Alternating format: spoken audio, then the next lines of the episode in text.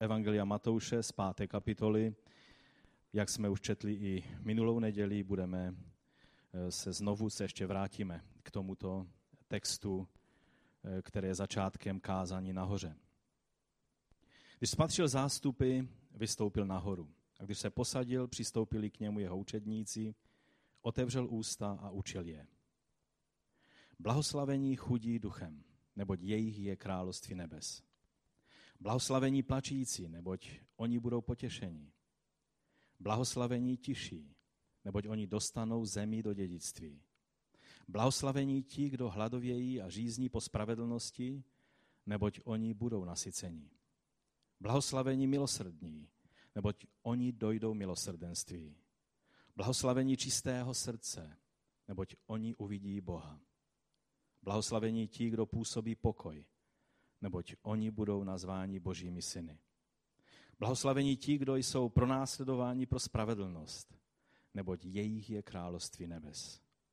Když vás budou tupit a pronásledovat a mluvit proti vám lživě, všecko zlé kvůli mně, jste blahoslavení.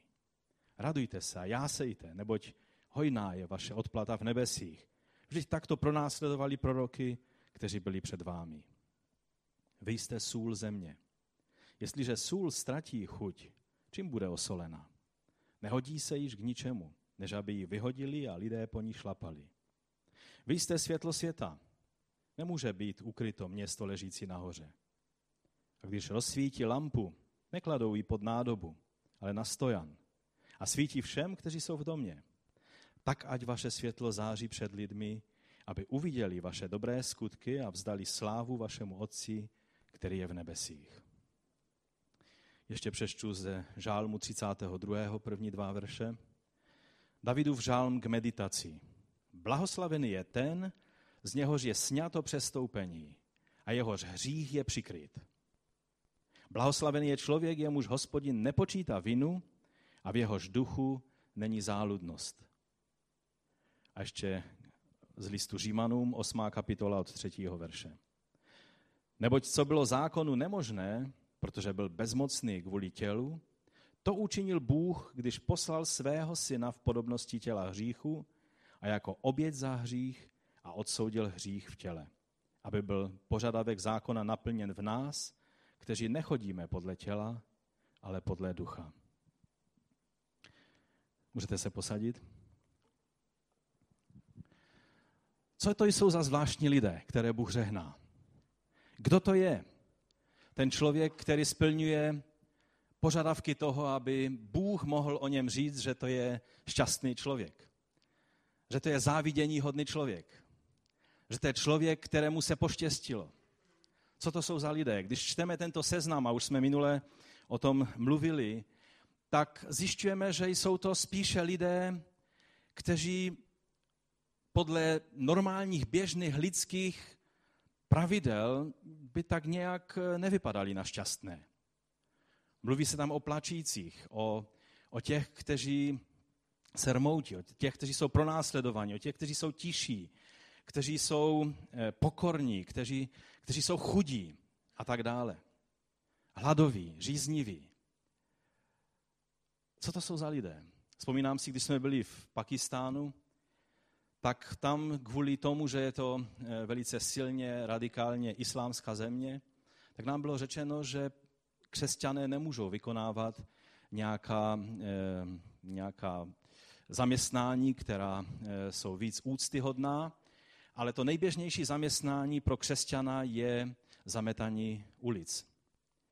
Mnozí ti, kteří včas ráno chodí po ulicích s velkýma metlama a zametají ulice, to jsou křesťané.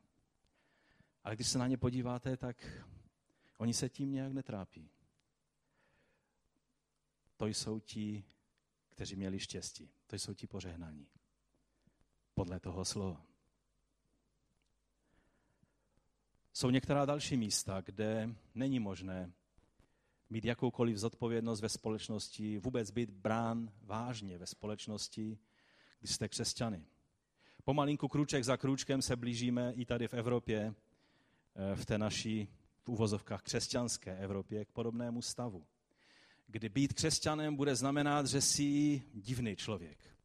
Ale díky Bohu zatím to tak ještě není. Pamatuji se na dobu, kdy jako křesťan, když jsem se hlásil na vysokou školu, tak ředitel školy, eh, té střední školy, řekl, Vojnar, doufám, že chápeš, že, ty přece nemůže, že tebe přece nemohu eh, pustit na vysokou školu a že tvoji přihlášku musím dát tady do spodního šuplíku a zasmal se jak dobrému vtipu. Samozřejmě pro mě to vtip nebyl, mě tím zrušil moje plány do života. Ale taková byla tehdy doba. Díky Bohu za to, že je jiná doba, že, že eh, všichni, kteří studujete, tak vás chci v tom povzbudit. Studujte, protože nevíme, jak dlouho ještě ty možnosti budou. Bogdanovi gratuluji za to, že nejenom vystudoval vysokou školu, ale pokračoval dál a udělal doktorát. Eh, myslím, že velký doktorát, je to tak? Gratuluji ti k tomu. Víte, jsou země, kde to není možné. Díky Bohu, že to je možné. A také když se podíváme na průřez dějin církve, tak vidíme, že byly doby, kdy křesťané byli takzvaní tiší v zemi, kdy nebylo možné, aby o nich bylo vědět. Byli sice tou duchovní sílou země, ale museli být přísně tajní. Bylo to i v dobách tady rekatolizace v českých a moravských zemích.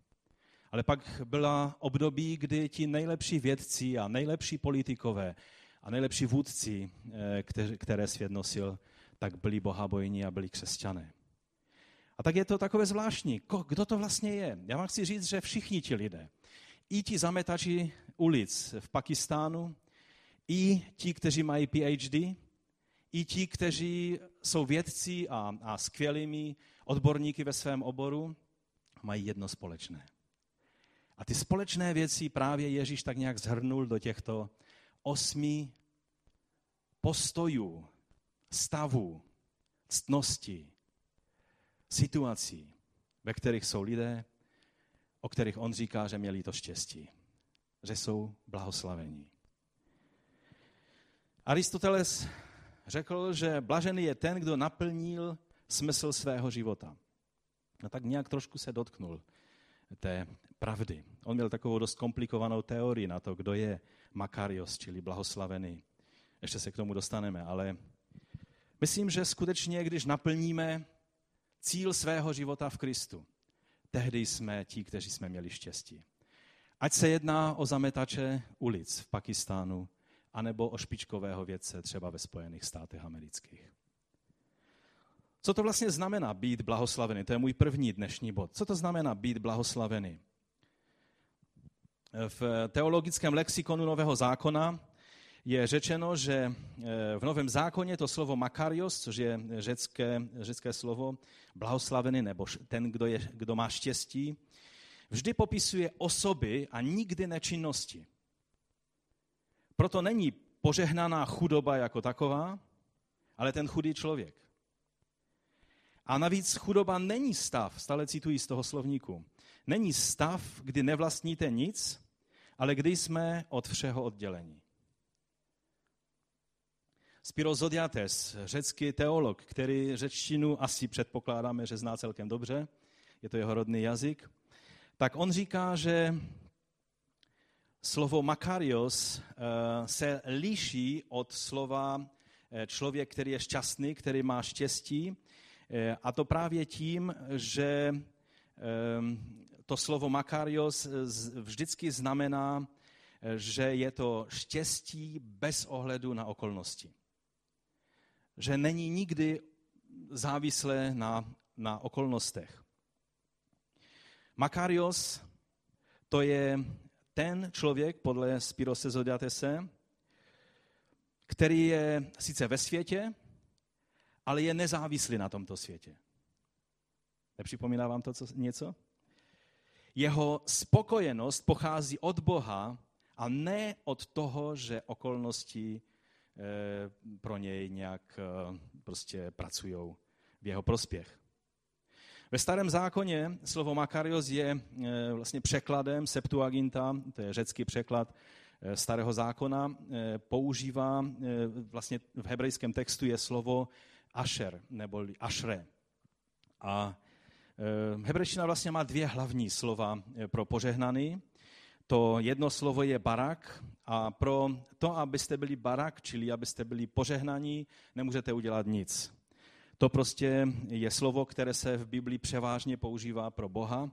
On je prostě barák a, a v něm to požehnání je i pro nás.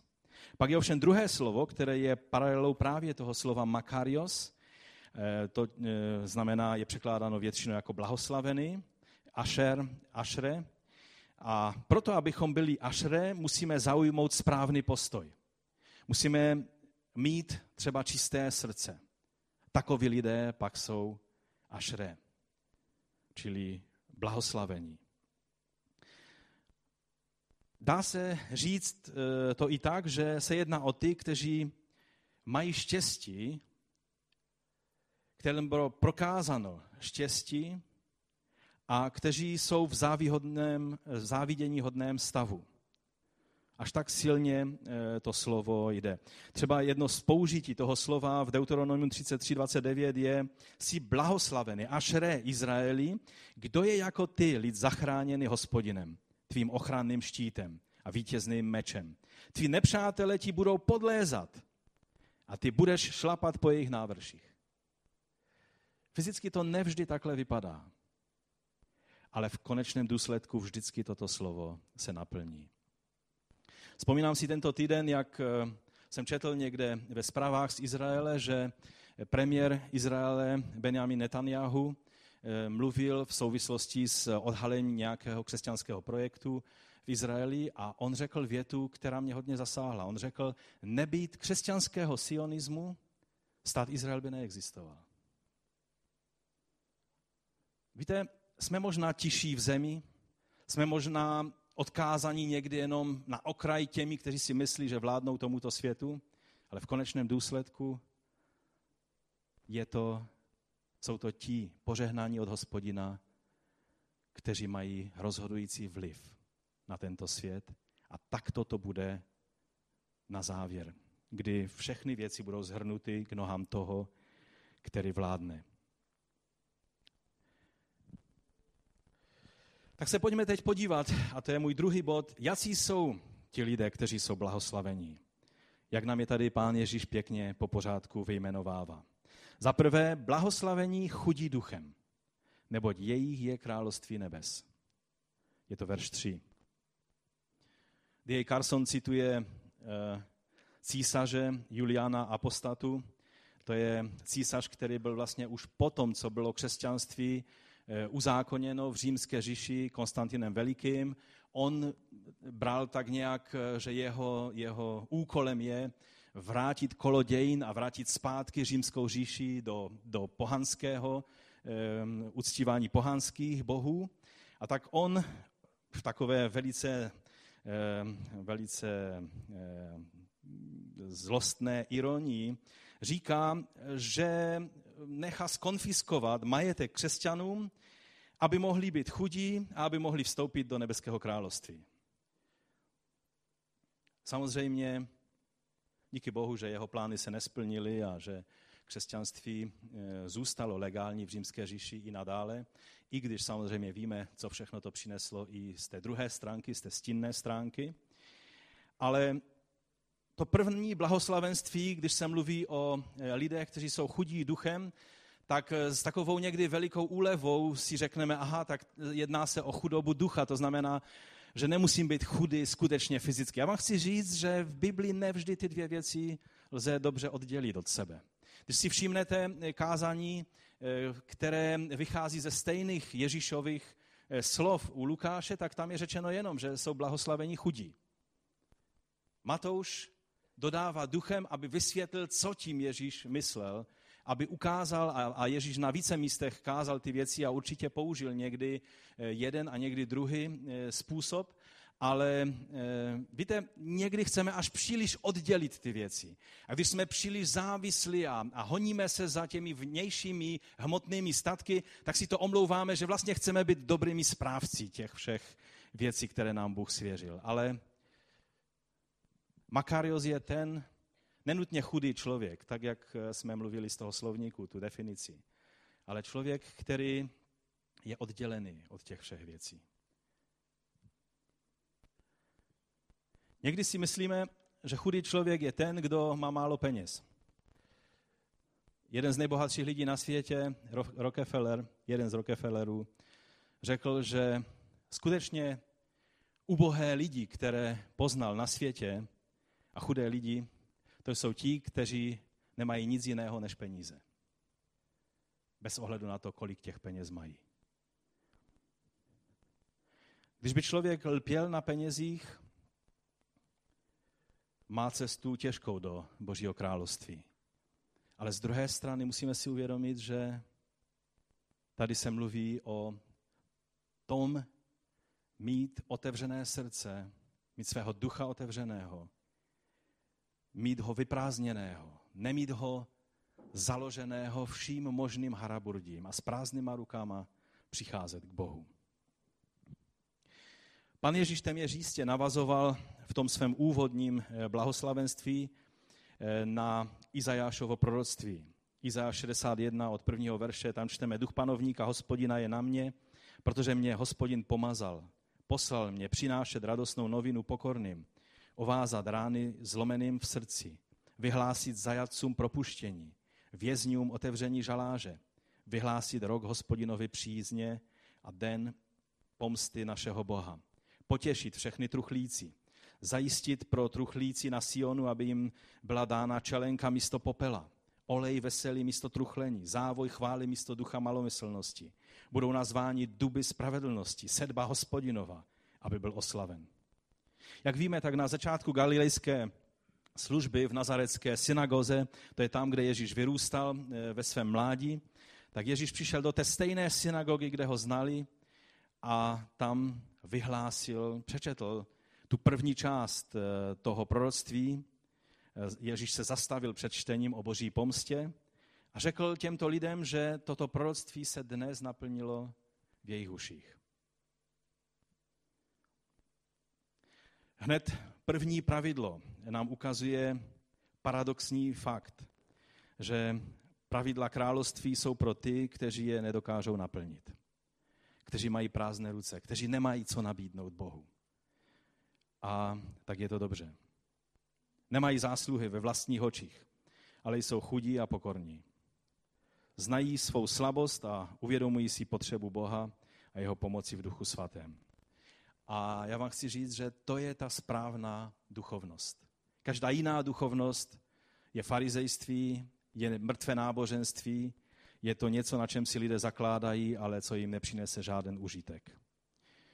Každá samospravedlnost, zvítězilost, pocit, že to mám pěkně v hrsti, že jsem spravedlivější než ten hříšný, hříšný celník, tak jak ten farizej, o kterém mluvil Ježíš, který děkoval Bohu, že není tak jako ten vedle něho. To je zvláštní modlitba.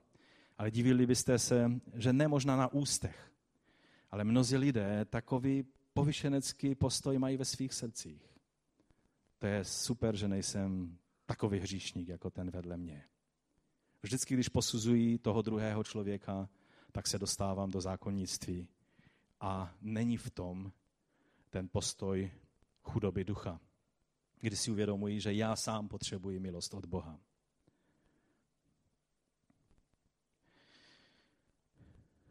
Je ovšem nesmysl, abychom vyžadovali, když jsme minule mluvili o tom, že Bůh má jeden zákon, podle kterého bude soudit každého člověka. Tak, jak soudil Kaina podle stejného desatera, tak bude soudit nás, tak bude soudit i, jak jsem řekl minule, účastníky Pride Parade a každé jiné věci, která se děje na tomto světě. Z druhé strany, toto vyučování, které Ježíš mluvil, o těch, kteří jsou požehnaní, tak mluvil ke svým učedníkům, protože toto je, eh, toto je stav učedníků. Mluví tady o svých učednících, těch, kteří se duchovně narodili. Je nesmysl, abychom eh, vyžadovali od člověka a radili mu žít podle, podle eh, kázání, Ježíšova kázání nahoře. Tak jsou někteří liberální křesťané, kteří říkají, já nepotřebuji Bibli, mě stačí kázání nahoře a to je to, podle čeho žiju. Pak zjistíte, že nežijou ani podle jediného pravidla, které v kázání nahoře je. Jenom v jejich hlavě se jim to líbí, protože intelektuálně je to e, samozřejmě úžasná věc, celé toto kázání. Boyce ve svém eh, pojednání o kázání nahoře tak eh, přirovnal to, jak bychom očekávali, že lidé, kteří nejsou znovu zrození, nejsou v eh, součásti nebeského království, nevydali své životy Ježíši Kristu, když bychom očekávali od nich, aby žili podle, podle těchto pravidel. A byli takoví, kteří bez Krista se snažili. Třeba Gandhi se snažil celý svůj život žít podle těchto pravidel, samozřejmě bez Krista. A byli i další. Dokonce i Karel Marx ve své jedné době říkal, že to je dobrý, eh, dobré etick, dobrá etická pravidla, podle kterých je dobré se řídit, ale samozřejmě bez Boha. A on říká, že když bychom očekávali od lidí, aby dodržovali tato pravidla a byli, měli tyto postoje, o kterých Ježíš mluví, že je to stejné, jako bychom očekávali a přečetli eh, třeba z Izajáše z 11. kapitoly v zoologické zahradě vlkům, Eh, slovo a pak vlk budete od 6. verše. Pak vlk bude pobývat s beránkem a leopard uléhat s kůzletem. A tele, mladý lev eh, a krmný dobytek budou spolu a malý chlapec je povede. Kráva i medvědice se budou pást, jejich mláďata budou uléhat spolu. Lev bude požírat pící jako skot. Že bychom to přečetli vlkům a pak bychom jim tam dali nějaké ovečky. Já bych svoje ovečky neriskoval do té situace, protože vlk by tak na, na nejvyš poklekl, poděkoval za ty boží dary a snědl tu ovečku. To je to jediné, co by se stalo. To je jeho přirozenost. Nemůžeme čekat od vlka, že se zachová jinak. Ano? musí dojít to slovo, které mluví o mesiánském věku, o božím tisíciletém království, o tom, že budou změněné věci a budou, bude, bude všechno jinak, než na co jsme zvyklí teď. I, I my budeme e, mít jiné vlastnosti, než máme teď. A také i ten vlk, lev a medvěd a ty všechna zvířata musí projít proměnou své přirozenosti, aby toto slovo se mohlo stát pravdou. Když bychom udělali ten pokus a dali tam tu ovečku mezi ty vlky, tak bychom mohli postavit deset rabínů a deset pastorů, kteří budou číst tohle slovo těm vlkům a medvědům a na ně to nebude mít žádný vliv. Oni prostě nedokážou překonat svoji přirozenost. To je stejně, jako bychom, nesmyslné, jako bychom očekávali, že chování učedníků království božího budou mít lidé, kteří neprožili eh, znovu zrození, zrození z ducha, skrze Ducha Svatého. Proto je nutné kázat pokání a potřebu odpuštění hříchu. Jedině takovéto prázdné nádoby jsou schopné přijmout onen svatý boží poklad nebeského království, nový život v Kristu. Jedině takoví lidé jsou schopni začít nový život a pak naplňují všechny ty věci, o kterých čteme v tomto kázání. A teď důležitá poznámka ještě k tomu. Nic než setkání se svatým živým Bohem nemůže způsobit to, že budeme skutečně chudí duchem, jako ty prázdné nádoby před Bohem. Když by člověk myslel, že nějakým duchovním cvičením vytvoří ten správný postoj, bylo by to stejně pošetilé, jako bychom se snažili převychovat eh, toho vlka nebo toho medvěda. Izajáš 6. kapitola říká zvláštní zkušenost, kterou měl prorok Izajáš. Tam je napsáno o tom, že v roce, kdy zemřel král Uziáš, že on uviděl panovníka na trůně. Uviděl hospodina sedícího na trůně. A jaký, jakým způsobem to na něj zareagovalo? Když viděl slávu hospodina na trůně a vždycky, když člověk eh, měl možnost vidět hospodina, vždycky ten, kdo je poslán, ten, kdo je viditelný, ten, kdo je poslán k člověku jako viditelná podoba neviditelného Boha, vždycky je to syn Boží ten poslaný. A když viděl Izajáš pána, tak první jeho reakce byla běda mi. Jsem člověk nečistých rtů a bydlím uprostřed lidu nečistých rtů. Potřeboval, potřeboval řešení od Boha, potřeboval milost od Boha. Potřeboval, aby přiletěl anděl, který vzal z oltáře a pročistil jeho ústa a to přesně je reakce každého člověka, kdo se setká, kdo má možnost se střetnout s živým Bohem. To způsobí, že uvidíme svoji prázdnotu. Že to všechno, co jsme si mysleli, že máme, najednou vidíme, že nemáme nic. A že jsme před Bohem jako prázdní a s prázdnýma rukama a potřebujeme milost od Boha. To je ta bezpečná pozice. To jsou ti blahoslavení, kteří jsou chudí duchem. A takových je království nebes. Druhá skupina nebo druhý druh lidí, kteří jsou blahoslavení, jsou plačící. Neboť oni budou potěšení, je tady řečeno ve čtvrtém verši. Tímto blahoslavenstvím se pán Ježíš znovu odvolává na to stejné proroctví Izajáše, které jsme už četli. Tady vidíme, že v, tom, v té 61. kapitole se mluví o obvazování ran zlomeným eh, v srdci, o potěšení eh, pro všechny truchlíci, o zajištění eh, pro truchlíci na Sionu, aby jim byla, byla dána čelenka místo popela, olej, veselý místo truchlení a tak dále. Všimněte si, že tady je řeč o popelu na hlavě, který ukazuje velice jasně, že pláč těchto lidí není pláč nad tím, jak jim někdo jiný ublížil, že to není pláč malých děcek, které eh, někdy ze zlostí pláčou, protože dítě od sousedů má lepší hračky, než má ono. Tito lidé plakali a měli popel na hlavě, protože truchlili nad svým hříchem a nad hříchem svého národa. Toto je ten pláč, o který se tady jedná. Byli to lidé, kteří očekávali potěšení Izraele. Očekávali Mesiáše, který vykoupí svůj lid. Byli to lidé jako Simeon, o kterém čteme na začátku Lukášova evangelia. Čteme o něm, že byl člověk spravedlivý a zbožný, očekávající potěšení Izraele a Duch Svatý byl na něm. To byl ten člověk, o kterém Ježíš říká, ten má ale štěstí. To slovo Makario znamená o blahoslavený. To je takové zvolání slavnostní. Ale má štěstí tento člověk. Simeon měl štěstí. Byl to šťastný člověk, protože očekával potěšení Izraele. A taky se mu ho dostalo. V tom blahoslavenství pán Ježíš jako mesiáš vyhlašuje přesně to, co se od mesiáše čekalo. Už jsem vám možná mluvil kdysi, že ve starých hrabínských spisech nalezáme vysvětlení, které mluví o rozdílu mezi tím, co učinil Mojžíš v Egyptě, kdy změnil vodu v krev jako znamení soudu nad Egyptem, že? Jedna z těch rán bylo to, že, že například z Mojžíšů se voda v řece změnila v krev a byla nepoužitelná. A staří rabíni vyučovali, že když přijde Mesiáš, tak to poznáme podle toho, že nezmění vodu v krev jako Mojžíš na znamení soudu, ale změní vodu ve víno na znamení radosti a odpuštění a mesiáš, všech požehnání, která jsou v Mesiáši. Když se pán Ježíš narodil, tak byla lidem ohlašena co?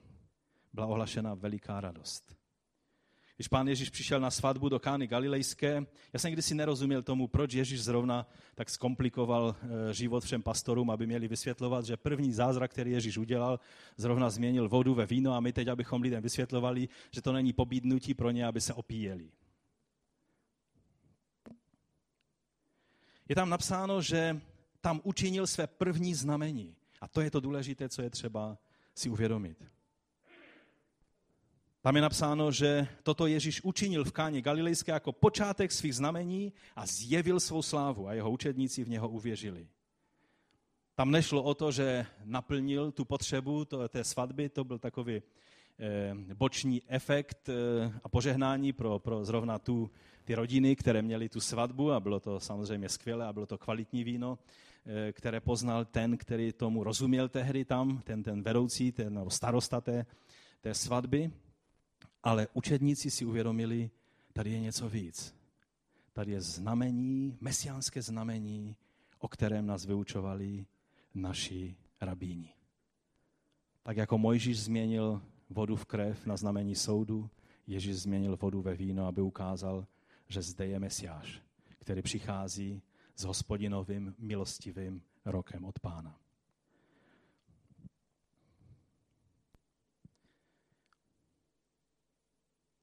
Všichni, kteří přicházejí k Ježíši, mi určitě potvrdí, že prožívají to stejné. Tam, kde bychom čekali soud. Ve chvíli, kde bychom čekali, že Ježíš přijde a, a tvrdou železnou holí nás bude být za naše hříchy a pády, vidíme, že přichází s odpuštěním a s láskou. Cizoložná žena, která věděla, že teď už je s ní konec. Že ti sobě spravedliví, samospravedliví farizeové využijí tu její kauzu k tomu, aby se ukázali jako ti skutečně svatí mužové v národě. A přivedli ji k Ježíši, aby byla ukamenována. Ježíšovo odpuštění a přijetí ukázalo, že jemu jde o to, aby hřích byl vyřešen.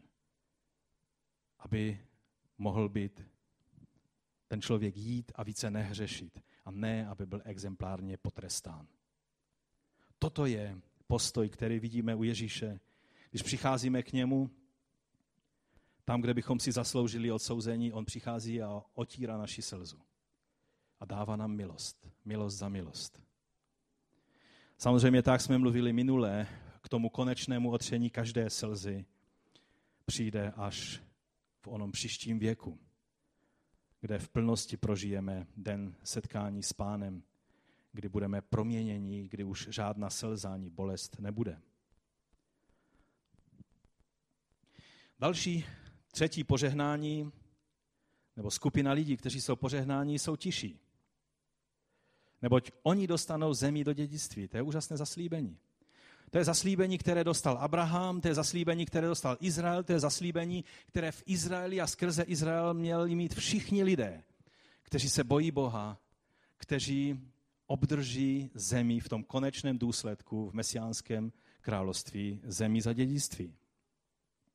A tady je řečeno, že to budou tiší lidé, kteří toto požehnání obdrží nejautoritativnější slovník eh, řečtiny, který existuje v současné době, tak má takovou definici toho řeckého slova tiší. Je to člověk, který není pod příliš velkým dojmem ze sebe sama, ze své důležitosti. Je to člověk jemný, pokorný, všímavý, mírný. Mně se strašně líbí ta definice. Není pod příliš velkým dojmem ze sebe sama. Víte, někdy bereme pří, sebe příliš vážně. A přitom je dobré někdy před Bohem zmlknout. Protože On ví lépe, jak věci jsou, než my. Pro zajímavost od toho slova je také odvozen anglický titul gentleman. To slovo se sice běžně používá ve zdvořilostním jazyce na každý den, a oslovení ladies and gentlemen je naprosto běžné, ať tam jsou gentlemani nebo tam nejsou. Někdy to jsou ti největší hrubiáni na světě a přesto je, budou osloveni, e, že jsou gentlemani. Ale to slovo znamená e, něco podobného, o čem jsme mluvili z toho řeckého e, slova. A přitom je to vlastnost, i když se to takhle často dneska používá vlivem anglického jazyka na celý svět, tak je to vlastnost, která je v přímém rozporu s dnešním světem a s tím, co dnes vyhrává v tomto světě. Být tichý je spíš záporná vlastnost. Bere se jako postoj pasivity, jako postoj, postoj bázlivosti, jako postoj, který nemá nic společného s tím, co skutečně vítězí v tomto dnešním světě. Ale přitom už ve starém zákoně, v Žálmu 37, čteme, Pokorní obdrží zemi a budou si užívat množství pokoje. Přesně toto měl pán Ježíš na mysli, když řekl v Matouši v 11. kapitole 28. verše Pojďte ke mně všichni, kteří těžce pracujete a jste přetížení a já vám dám odpočinek. Vezměte na sebe mého a učte se ode mě, eh, neboť jsem tichý, neboť jsem tichý a pokorný v srdci a naleznete odpočinutí svým duším. A Pavel nám radí, totéž ke Koloským ve třetí kapitole. Oblečte se tedy jako vyvolení boží svatí a milovaní ve slitovný soucit, dobrotu, pokoru, vlídnost a trpělivost. A to slovo vlídnost je přesně totéž slovo, které je přeloženo na jiném místě jako tichý člověk. Když toto pán Ježíš řekl svým učedníkům i zástupům, tak v té chvíli asi zavládlo dost velké ticho. A to z toho důvodu, že si to nemohli srovnat v hlavách. Oni očekávali, že Mesiáš má být ten, který přijde a který vyřeší všechny problémy, včetně okupace římským impériem.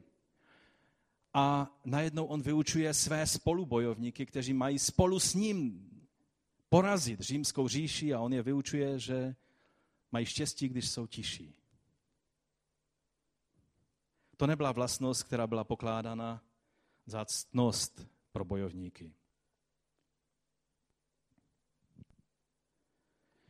I dnes je to, myslím, stejné. Když přijdete na semináře o úspěchu, ať jsou křesťanské nebo nekřesťanské, na některých jsem byl, nebo o managementu, o tom, jak prostě správným způsobem eh, vést eh, veškeré, veškeré nějaké, nějaké eh, leadership nebo o vůdcovství, semináře a tak dále, tak s takovou vlastností tichého člověka se tam moc nepočítá.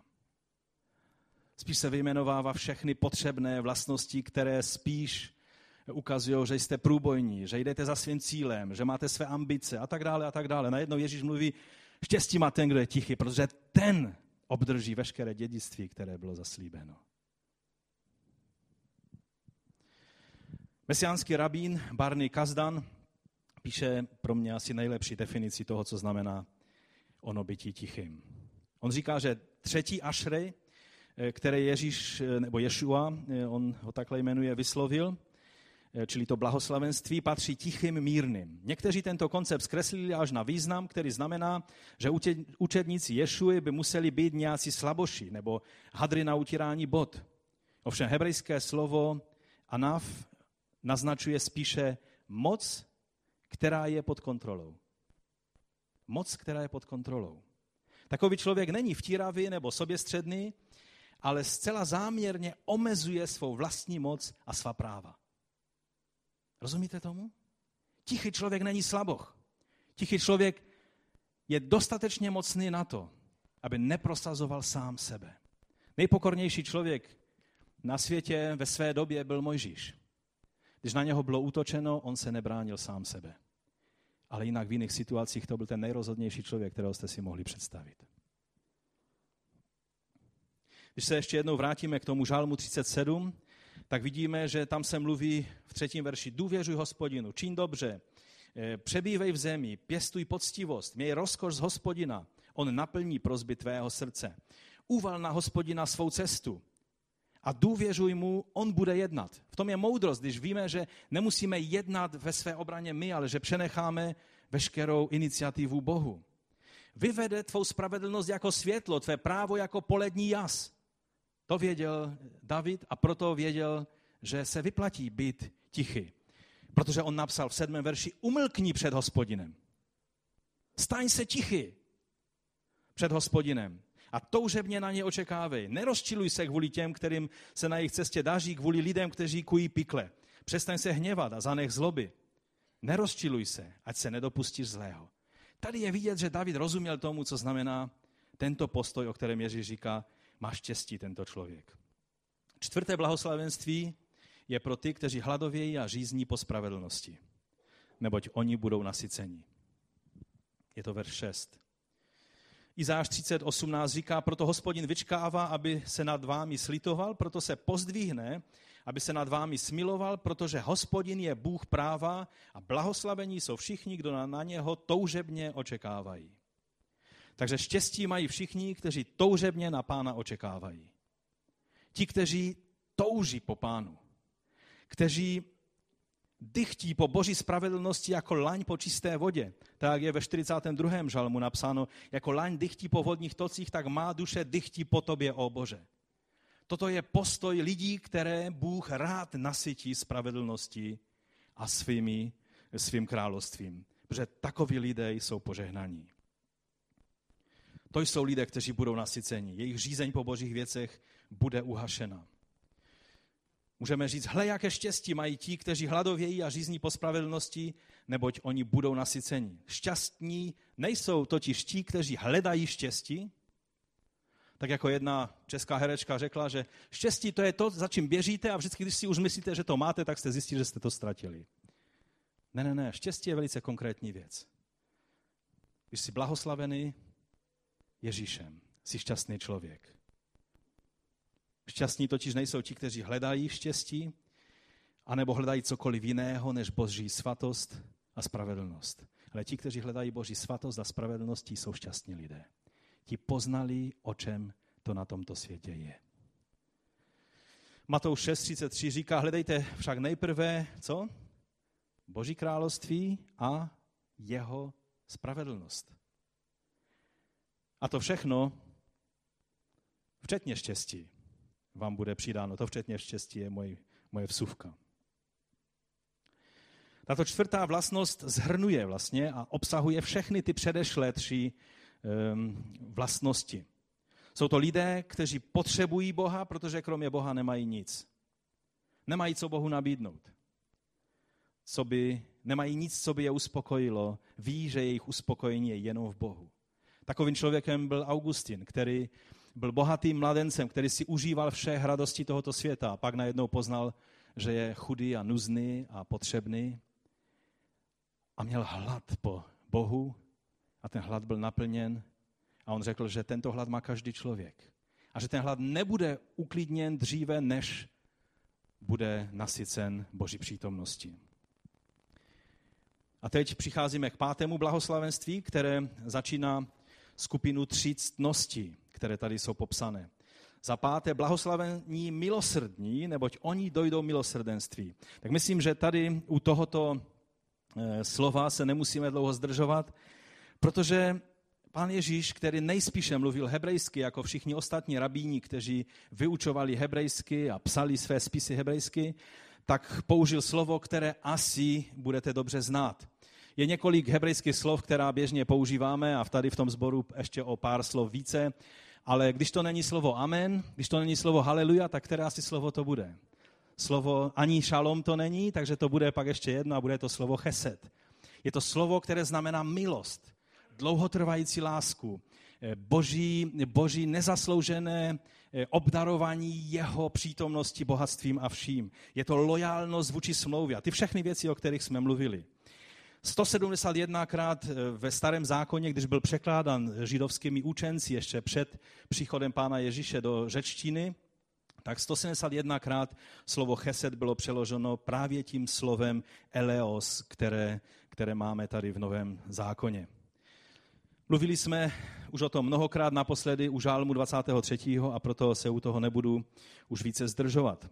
Spíš se pojďme zastavit u toho, že je tady napsáno, že jen ti, kteří prokazují chesed, čili milosrdenství, můžou počítat s milosrdenstvím pro sebe. Má to už nám dále v šesté kapitole. Mluví v modlitbě páně. A odpuść nám naše viny, jako jsme i my odpustili těm, kdo se provinili proti nám. V modlitbě si to máme stále připomínat, že tak jako nám je odpuštěno, tak my můžeme odpouštět. Nejlépe je to ukázáno na příkladu, který pochází od samotného Ježíše v Matouši 18. kapitole.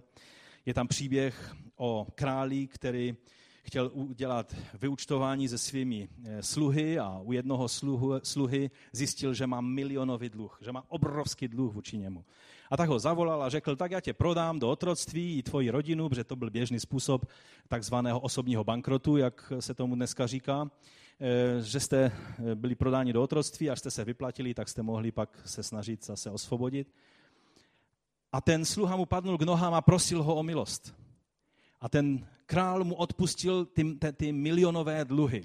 A řekl, prokazuji ti chesed, dávám ti milost, už mi nic nedlužíš. A ten člověk celý nadšený vyběhnul na ulici jako dobrý charizmatik, haleluja, amen, Bůh je dobrý. A najednou uviděl člověka, který mu dlužil několik set denarů, což denar je denní mzda, takže prostě nějakých pár desítek tisíc korun. A on si říká, když už jsem tak požehnaný dnes, že, že, že mi byl odpuštěn dluh, tak ještě potřebuju i další peníze vydělat a ty mi dlužíš několik des, desítek tisíc korun a začal to z toho člověka ždímat. A dozvěděl se to ten král. A pak začal jednat jiným způsobem než Cheset, ten král. Protože ten člověk, u něho to nevzbudilo vděčnost a hojnost a dobrotivost a postoj cheset, ale ho to posadilo na koně, že mnozí z nás, křesťanů, někdy takhle falešně přečteme Boží požehnání a vysadí nás to na koně a myslíme si, že teď si můžeme dovolit věci a tak dále. Tento člověk skončil ve vězení a je tam napsáno, že byl předán mučitelům. To je zvláštní stav. Člověk, kterému byly odpuštěny všechny jeho dluhy, a tady ječí ve věznici trápen trápiči nebo mučiteli. Zvláštní stav. Může se křesťan dostat do podobného stavu? Chci vám říct, že ano. Ano. Viděl jsem některé lidi pod sluncem, kterým byl odpuštěný obrovský dluh. Každý z nás jsme měli obrovský dluh, kterým bylo odpuštěno. Ale oni vůči jiným lidem, někdy je to vůči svým rodinným příslušníkům. Viděl jsem jednoho člověka, který byl tak pohlcen neodpuštění vůči své vlastní rodině, že těsně před svou smrti nebyl schopen mluvit o ničem jiném, než o té hořkosti, která ho zžírala. Byl zcela pod vládou těchto trápičů. Nebyl schopen se radovat z toho, že je osvobozen a že jeho velký dluh byl odpuštěn. Ti, kteří prožili cheset, mají a můžou prokazovat cheset, protože ví, proč to dělají. Šesté blahoslavenství je pro ty, kteří jsou čistého srdce, neboť oni uvidí Boha. To je obrovské zaslíbení. David se ptá v 24. žalmu, kdo vystoupí na hospodinovou horu, kdo stane na jeho svatém místě. A pak si odpovídá, ten, kdo má nevinné ruce a čisté srdce. Nevinné ruce, co znamená i nevinné ruce? Znamená, že nemáme ve svém životě žádný vědomý hřích, který bychom skrývali. Pokud je nějaký hřích, ke kterému se vracíš, omlouváš si ho, zakrýváš ho, tak nemáš nevinné ruce. Ale je to vědomý hřích, který potřebuješ přinést pod kříž Kristův. A on je věrný v odpouštění, on odpustí i tobě. Tak jako odpustil mě i nám všem. On je ten, který dává milost, dává cheset. A pak je čisté srdce. Čisté srdce je bezelstné srdce. Je to srdce, které není polovičaté, které je zcela jednoznačně vydané Bohu. Tady je řečeno, takový člověk vezme od hospodina požehnání. Pán Ježíš tímto jasně ukázal na to, jak je, jakou slepou uličkou je snažení které v tom prvním století, v období druhého chrámu, bylo mezi Židy velice populární, vlastně farizejské křesťan, eh, teda židovství bylo právě tím, že zdůrazňovalo všechny vnější formy zbožnosti a svatosti. A dávali si velice záležet na tom, aby každý detail těch, té, té vnější zbožnosti, aby dodržovali a podle toho byli ve velikém úctě a respektu i u všech ostatních zbožných lidí, protože oni byli nedostižitelní. Někteří z nich byli tak radikální, že bychom mohli vyprávět různé historky, jak daleko dosáhli v tom hledání té vnější svatosti a zbožnosti. A pan Ježíš tady mluví o čistotě, ne o té rituální čistotě vnější, ale mluví o čem? O čistotě srdce. Vrací se zpátky k tomu, co bylo božím záměrem od začátku. Ezechiel, 36. kapitola, říká, pokropím vás čistou vodou a budete čistí. Očistím vás od všech vašich nečistot, od všech vašich bůžků. Dám vám nové srdce a nového ducha. Dám do vašeho nitra. Odstraním srdce kamene z vašeho těla a dám vám srdce masité. Víte, potřebujeme, každý člověk potřebuje vyměnu srdce. Srdce bylo u Hebrejů eh, centrem eh, rozumu, myslí, vůle, citů, všech těchto eh, intelektuálních schopností, schopnosti rozhodování a tak dále. A tudíž to, co nás činí člověkem, toto potřebujeme, aby bylo proměněno a vyměněno tak, jak je zaslíbeno, eh, že bude v nové smlouvě, o čem Ezechiel mluví. Protože Jeremiáš mluví na jednom místě, že srdce je lstivé nade vše a je nevyléčitelné. Kdo mu porozumí? Na srdce se nelze spolehnout. Srdce potřebuje vyměnit, abychom měli nové srdce. David v žálmu 51. volá, stvoř mi čisté srdce. Potom, co David padnul do hříchu, co prožil věci, které nebyly dobré, tak volá, stvoř mi čisté srdce, o Bože. To je postoj, který Bůh rád naplní. Jen Bůh je ten, který to dokáže. On zaslíbil v nové smlouvě skrze oběd Ježíše Krista, že každý člověk má možnost mít nové srdce. Každý, kdo je tady na tomto místě a jenom tak experimentujete s křesťanstvím, chci vám říct, Bůh je schopen ti dát nové srdce dnes. Novou přirozenost, která pochází od něj, abys už mohl jít a nehřešit více. Sedmé blahoslavenství, to jsou ti, kteří působí pokoj, neboť oni budou nazváni božími syny. Z těch dvou předešlých cností je zřejmé, že působit pokoj můžou jen ti, kteří nejdříve zakusili to boží šalom sami. Takže podle toho stejného principu těmi, kteří působí pokoj, budou ti, kteří prožívají pokoj od Boha. Není možné působit pokoj, aniž bychom my vstoupili do božího odpočinutí a pokoje.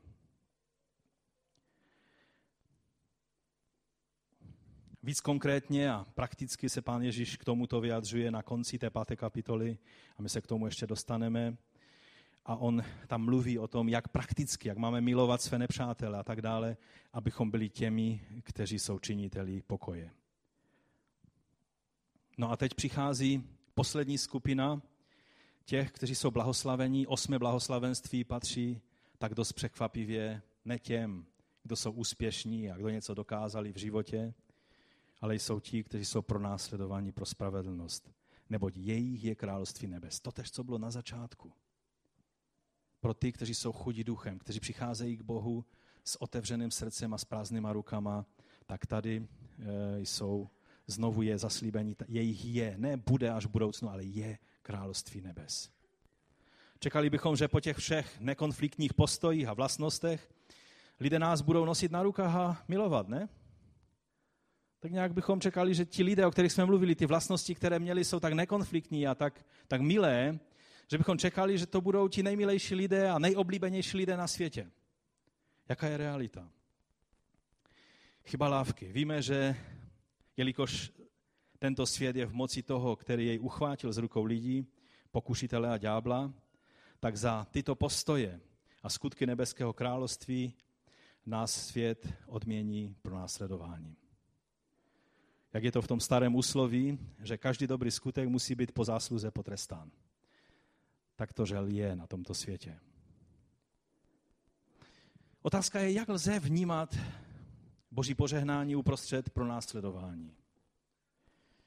Už zmiňovaný Aristoteles, když mluvil o těch svých makarios stavech, kdy člověk je skutečně požehnaný a má štěstí, tak mluvil, že na mučidlech není možné být Eh, blažený. Není možné být blahoslavený a proto pocit blaženosti a, a blaha a, a, a blahoslavenství je závislý na okolnostech. To, byl, to je názor Aristotelův.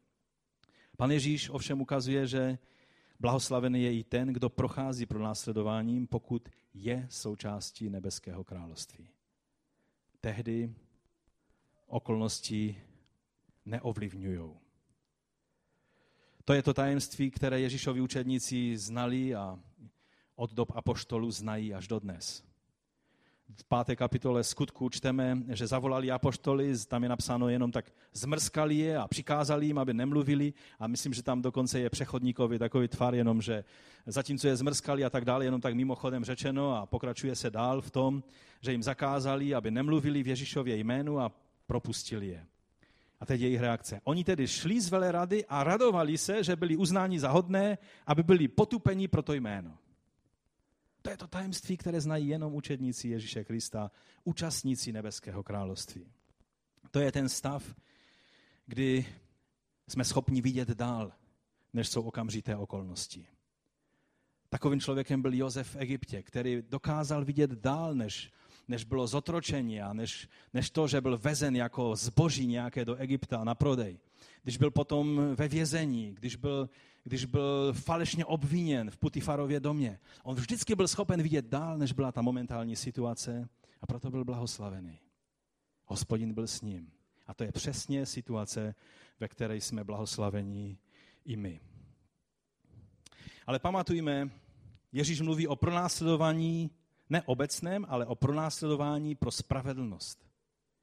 To znamená, je to pro postoje království nebes, které vycházejí z božího charakteru a ne z toho, že jednáme prostě divně, že, že jednáme sektářsky, sobecky, povyšenecky, odsuzovačně a tak dále. Často si to totiž křesťané pletou. Je to hlavně problém nás, evangelikálních křesťanů, to musím přiznat. Někdy, když čtu pocity lidí zvenčí, jaké mají pocity z evangelikálních křesťanů, tak popisují spíše tady tyto postoje, že jsou to lidé odsuzovační, povyšenečtí, kteří se povyšují nad druhé. Tak to nemá být, bratři a sestry. To není postoj, který je blahoslavený v Kristu. Když máme tendenci všechny poučovat a a, a napravovat, tak si potřebujeme uvědomit, že my potřebujeme milosrdenství a zhovývavost stejně jako tito druzí lidé.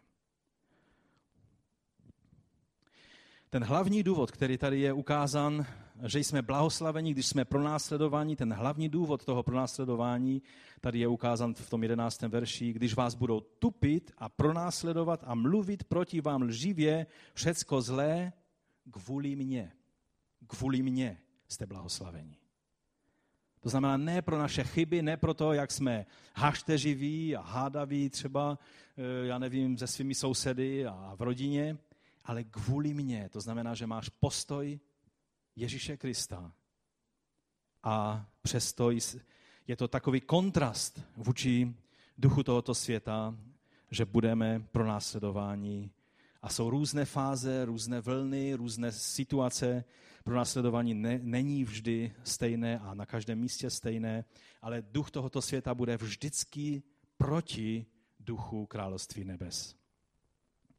A pán Ježíš tímto závěrem těch blahoslavenství chtěl jasně ukázat na to, že jeho učedníci se budou odlišovat od tohoto světa svými postoji, prioritami, jednáním natolik, že to vzbudí odpor ducha tohoto světa. Pan Ježíš to na jiném místě přirovnává k tomu, že nás posílá jako ovce mezi vlky. Už jsme mluvili o tom, jak by to dopadlo. Je třeba zázrak, boží zázrak k tomu, abychom jako ovce mezi vlky přežili. Ještě se budeme několikrát v Evangeliu Matouše k této věci vracet, protože Matouš několikrát ukazuje na tento paradox. A teď závěrem to nejdůležitější. Jestli mi dáte ještě tři minutky, tak na závěr bych chtěl ukázat na ten konec toho textu, který jsme četli. Ten dnešní text totiž nekončí pronásledováním, ale výzvou, abychom byli jako sůl a jako světlo. Všimli jste si? Je to jeden celek. Proto jsem to přečetl v jednom celku, protože to patří k sobě, nejde to oddělit od sebe. Pokud jste měli pocit, že nás ta blahoslavenství vedou k takovému životu, kde se budeme omlouvat i za to, že, že dýcháme vzduch a jen tak sedět v koutku, pak pozor. Je skutečně nutné, abychom to vše viděli v kontextu. Proto jsem původně chtěl tak nějak eh, projít velice rychle těmi blahoslavenstvími abychom jedním dechem zároveň mluvili eh, i o této odvážné výzvě, eh, kterou před nás staví Ježíš. Ale k tomu se vrátíme příští, příští neděli, dalí pán. Pan Ježíš nás totiž vyzývá k životu, který je tak radikálně jiný od toho, za čím se žene tento svět a co je hodnotné v tomto světě, že naše priority a vůně toho království, které není z tohoto světa, by mělo lidi zastavit a upozornit na to, že se zde děje něco mimořádného. Má, mají pocítit, že je tady něco autentického a něco, co stojí za to se zastavit a zjistit, co to je. Že je tady člověk, který má odvahu se řídit a žít jinými pravidly, než je systém tohoto světa. A to je to naše svědectví pro tento svět. Nežijeme sami pro sebe. Já bych si tak přál, abychom ten podzim prožili skutečně v principech toho, o čem tady pán Ježíš mluví.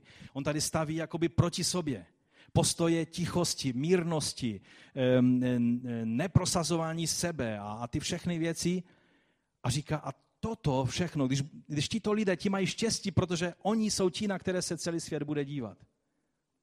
Jsou světlem a solí. A tak se nadechněme a celý týden zadržujeme dech, abychom to mohli žít s jedním dechem Dali pán, řekneme to příští neděli.